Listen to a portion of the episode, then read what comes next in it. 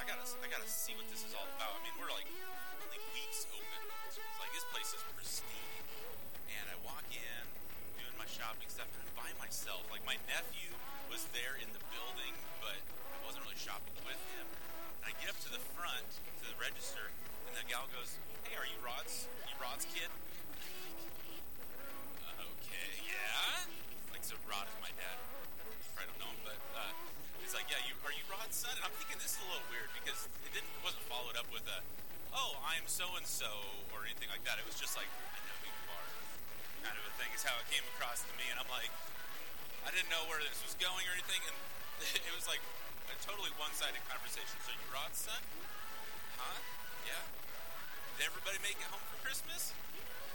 Yep. Yeah I heard you were all coming. I'm like I don't know where this lady's getting her information but she knows an awful lot she knew like where everybody was coming from who was coming last and I'm like this is like small town everybody knows everyone's business um, but and I don't know if it had to do with me, if I'm looking like my dad. I was trying to find a picture.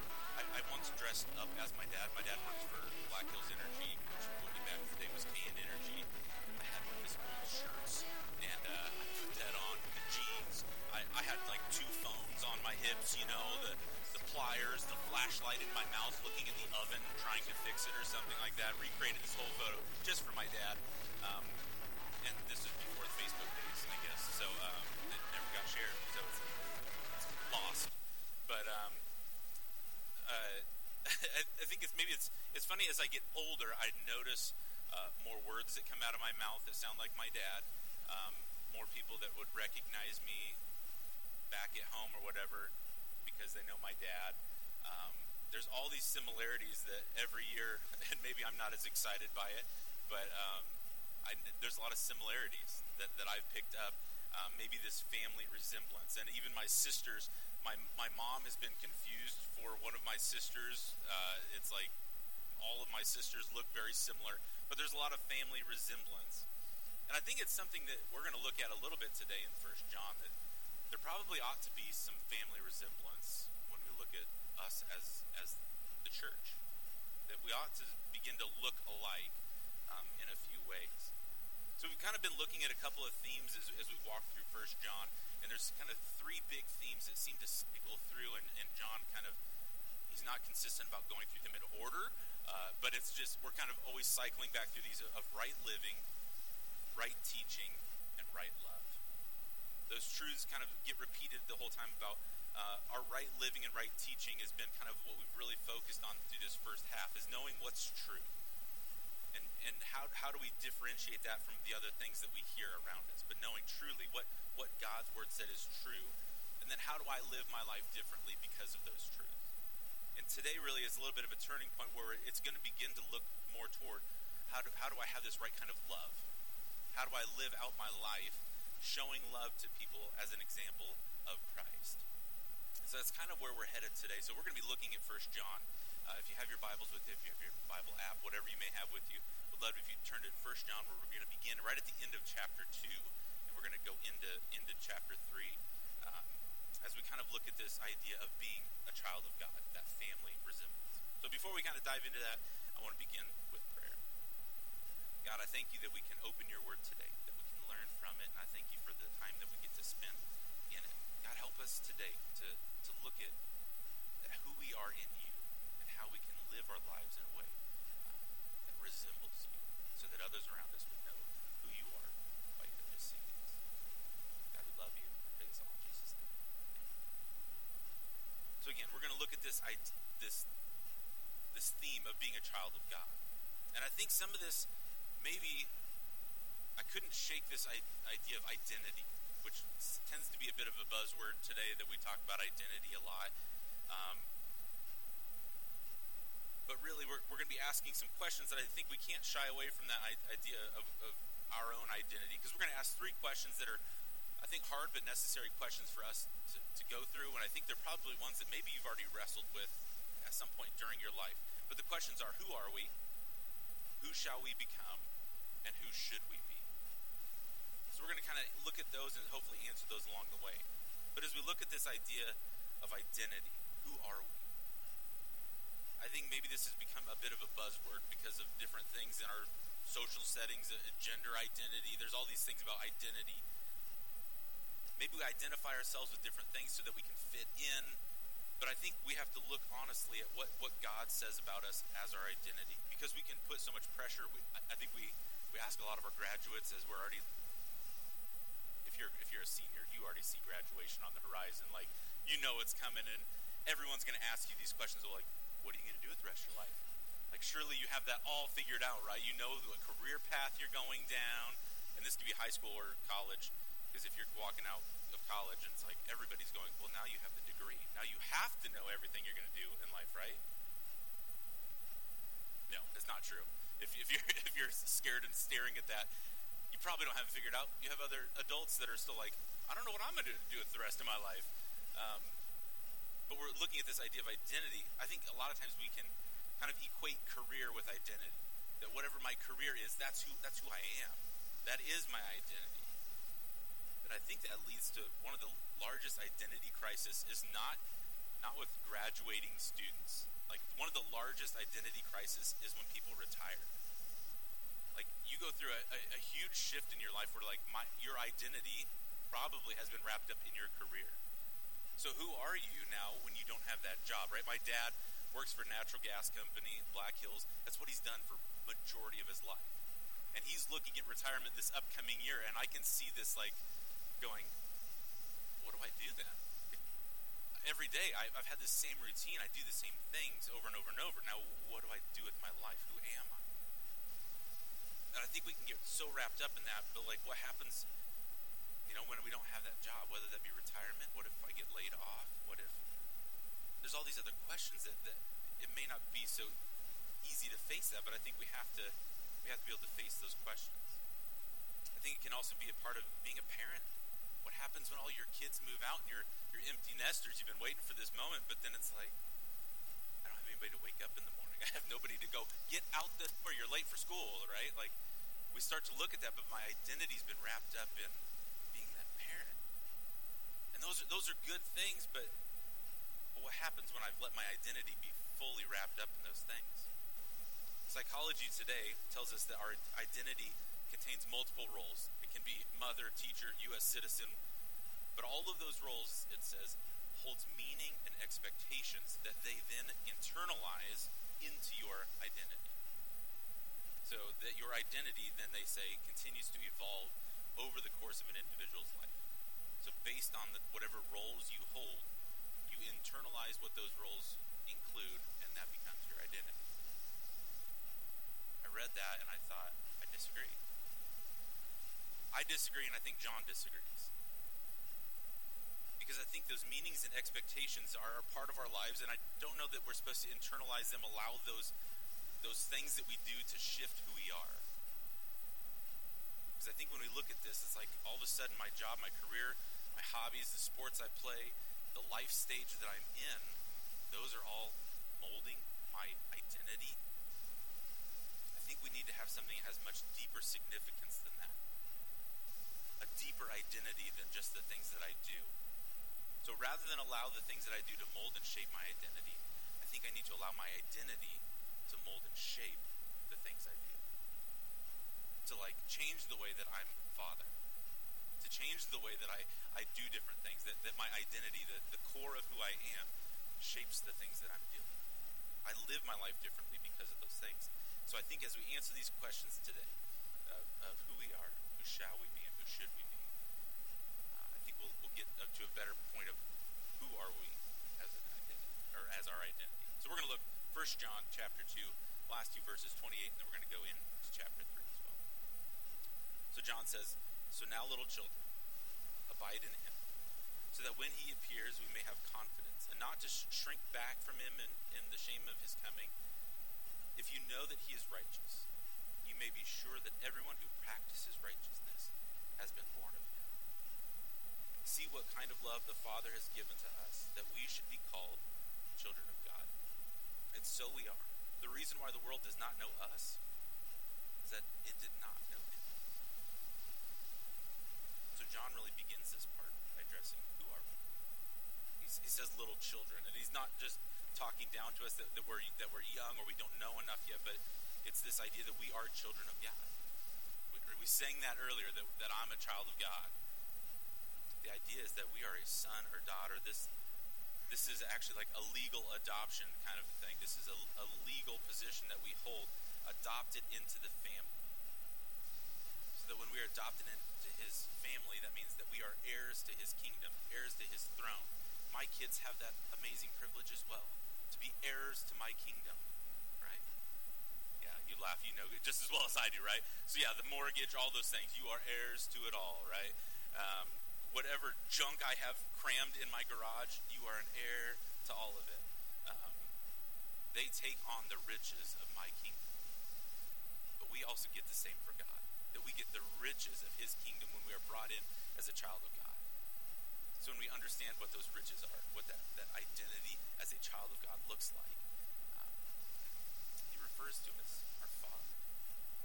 And I think he purposely says it that way, that, that this is not just like some sort of cold legal action where you are now a partner in this, but that he's our father. That, that we are now in this relationship with him. And that it's meant to be a, a family, a loving family that we're brought into. So when we think about this, this loving father, this is that look what the love that he has lavished on us. Each week we, we look to the cross. We, we take communion each and every week, and it's a reminder of this amazing love that God has for us that, that he would send Jesus to come to earth and live a perfect life, but yet he suffered an awful, painful death on the cross to pay my price, to pay your price. And when we look at this amazing, gracious gift of love brought to us in the Son of God, I think it helps us to understand the love this Father has for us. And this, this love, it, it honestly kind of doesn't make sense because I look at it and I go, I'm so undeserving of this love. There's no reason that, that my father should want to, to give this type of love to me. But it's interesting as, I'm reading through this, it says, look at what kind of love the Father has given to us.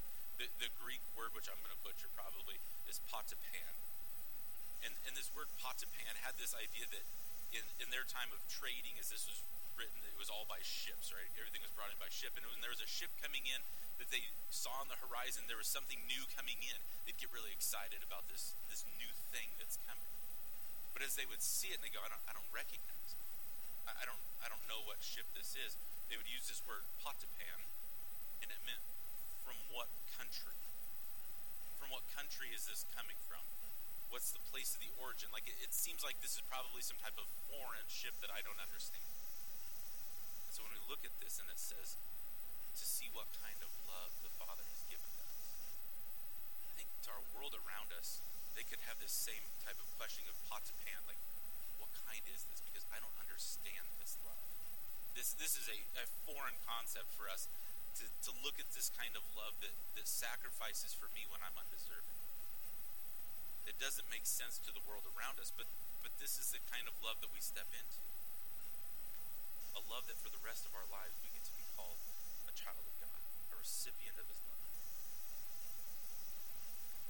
So I think it, especially to the world around us, as we talk about this right teaching um, of, of we need to understand what is true that God teaches us, but then our right living, we need to live out this right kind of love to those around us, that they understand this maybe foreign kind of concept of love that other people need to know, so that they maybe someday too would be welcomed in as a child of God. So this kind of shows our identity as a child of God, but this isn't an end that you just go, man, I made it, I've arrived at this child of God status. Now I can just kind of push on, and I, and I have really nothing else to do. What, what do I do now that I've received this to be an heir of Christ? I think it leads us to our second question of who shall we become? And I think we're to be conformed into this image of Christ. You know, we can surrender our lives, become a child of God, but I think there's still, still so much more to come. That God is not done with us yet that God wants his children, he wants them to, to desire him but also to look like him. Like that family resemblance that I see from me and my dad, I think he wants to see that in us. He wants us to be looking like him, conformed to the image of Christ. So we'll keep reading in verse 2.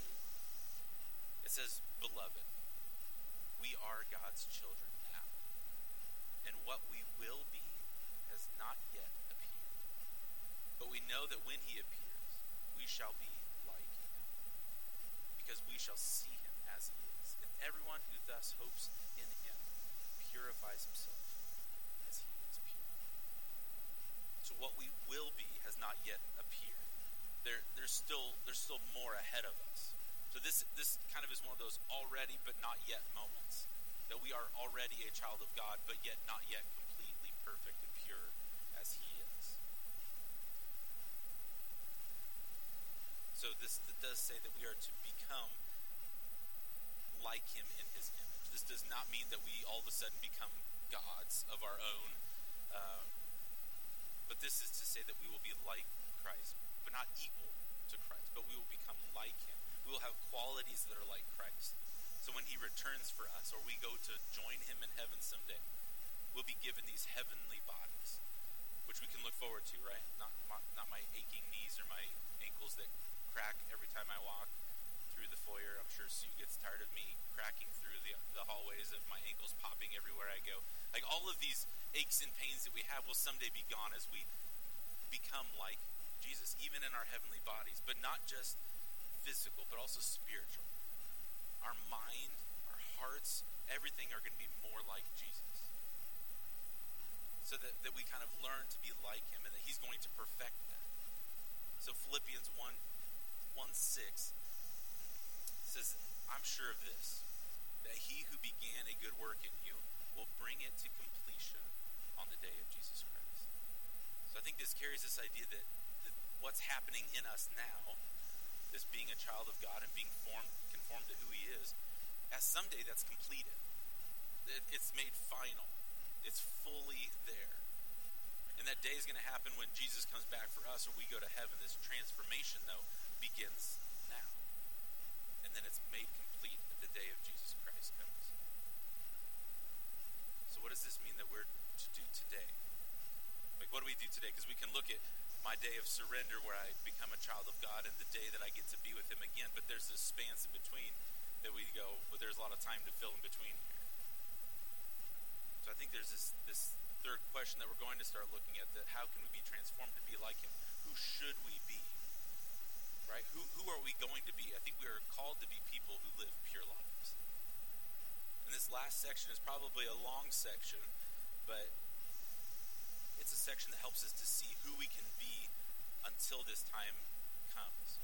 You know, maybe this is something uh, as kids, we have babies that are born, and, and as we look at these babies, I, maybe this is a bad way to say it, I think we put these babies under a lot of scrutiny these babies are born, and, and some of the first things we look at them and you're like, oh, like can ooh and ah.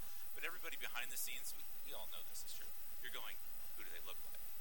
Like, is it, they look more like mom? They look more like dad? We want to we want to see the resemblance between them. We want to be able to say, well, they have my eyes, or they have your nose, or they have like we want to see the resemblance between them, and so we can like sit here scrutinize. Sometimes they rub their head bald, you know, and then all of a sudden it's like, well, they maybe look more like grandpa um, than they do either of us. Um, but I think we're looking for that. We want to see some sort of family resemblance in our kids. And I think as we look to how are we, who should we be as we look to live pure lives, I think we have to look at how how are we to to get to this point? How are we to look more like him? And that's what we're going to be looking at in these last verses, 4 through 10. It says, Everyone who makes a practice of sinning also practices lawlessness. Sin is lawlessness. And you know that he appeared in order to take away sins. And in him there is no sin. No one who abides in him keeps on sinning. No one who keeps on sinning has either seen him or known him. So, little children, let no one deceive you. Whoever practices righteousness is righteous, as he is righteous. Whoever makes a practice of sinning is of the devil, for the devil has been sinning from the the reason the Son of God appeared was to destroy the works of the devil. No one born of God makes a practice of sin. For God's seed abides in him, and he cannot keep on sinning because he has been born of God. So by this it is evident who are children of God and who are children of the devil. Whoever does not practice righteousness is not of God, nor is the one who does not love his brother. I think there's a lot in that. But there's a couple things that I think we really want to dive down into and focus on is this idea of lawlessness. This idea of lawlessness, it talks that, that law, lawlessness is sin. And, and I think it's, it's important that we understand that this lawlessness they're talking about is a habitual repetition of sin. It's, it's a continuing to go back to it. It's, it's a practicing. And I, and I think it can be driven by a few different things that, it can be our own selfish desires that we just keep, we don't want to give it up to God. We, we want to hold on to that because that's, that's what I enjoy. But it can also be just as much that we are maybe coerced by a deceiver, a manipulator that convinces us that there are better alternatives in life, that we don't have to give up everything. And I think that's a little bit what we looked at last week as Rob talked about our antichrist, the things that, that go against God that, that make us maybe deny who Jesus is, that he is the, the Messiah, the long awaited one that we need to look to and follow. But if we look, if we choose to follow Jesus, that means we have to push away those things. We talked about back in chapter 2 that, that we can fall into the lusts of the flesh, the lust of the eyes, or the pride of life when we continue to, to look back to those things over and over and over, we're practicing lawlessness. And I noticed that was the other word that continued to be used over and over and over was practice. That verses 4 talked about as practicing. Verse 6 says that we keep on.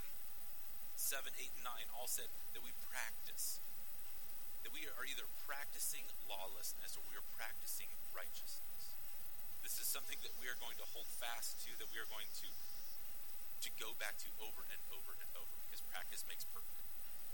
So as we practice, we can practice the things that are good, we can practice the things that are bad and sinful, that we can fall into that lawlessness. So I think as a child of God, we are called to practice continually what this right living is meant to look like. This right loving that comes out of that right living is meant to look like. There was a story that, that I read about this week about this teenage girl that was out with friends and they were out having fun, but then uh, there was a moment when some of the friends said that they were going to make some plans to go other places and do other things that she knew was probably not right.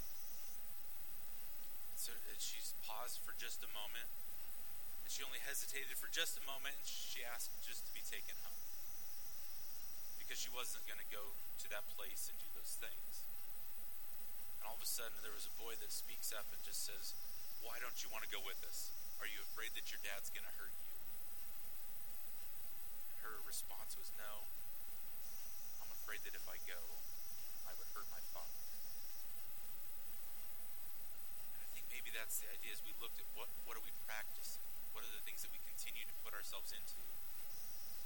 is that we don't live our lives in fear that, that God is going to somehow just really come home, like we're going to come home and he's going to punish us or he's going to hurt us. We don't live a life in fear of, of a hurtful and abusive father. But we live our lives out of such love that I would hate to return to my father and him find out about the things that I do. I want to show in all the things that I do that I have a loving Father and I want to please Him because He is good. So it kind of brings us to the last point in here in verse 10 to some very practical ways that we can live out this family resemblance as a child of God. That what we're supposed to look like, some, to identify some ways that we should pull out some of these similarities of who we are. And I think those two things that they point out here is that we're going to be we're going to be practicing something. We're going to be practicing righteousness, or we cannot practice righteousness. You can do either way. You can be practicing to live a righteous life, doing what is right, or you can practice to not do what's right. You can practice lawlessness. Or you can practice to love your brother, or don't. Those are the two things that he points out clearly that we ought to be working in, to, to have this right living within us. So when we love Jesus, we have a desire to be conformed to be into his, his image, to, to look like him, to be pure and holy as he is, to be a child of God should be our goal and our aim. We also need to know that on our own, just on my own willpower, it's impossible to look like. I can't clean myself up enough to look like Jesus. And if you're waiting for that moment to turn to Him, going, I, I got to get my life right, I got to clean myself up enough before I'm acceptable into His presence, um, that day is never going to come that you clean yourself up enough. It's only through the blood of Jesus are seen as pure and holy, covered in Him. So I encourage you to allow God to clean you up. And the rest of this, we have the rest of our lives to work at looking like Him a little bit more every day, to live like Him, love like Him. But we're given this option at the end of it all. Is, do we want our identity to be rooted in Him? Are, are we really going to try our best to live like Jesus and love like Jesus? Are we going to practice righteousness or lawlessness? But I think after we practice this long enough, after we've really been trying over and over and over, I think sin no longer becomes the rule of our lives, but instead it becomes the exception. That it's not the thing that we continue to turn back to, but it's it's only occasionally that we fall into sin. It's not a practice of sin. So as the band ready to come back up, I think we grow our lives submitted to God. We grow in, in God as we learn about His truths of who He is. We let those affect our hearts so that we want to live differently and love differently. I think we notice that we'll look a little bit more like our Heavenly Father every day.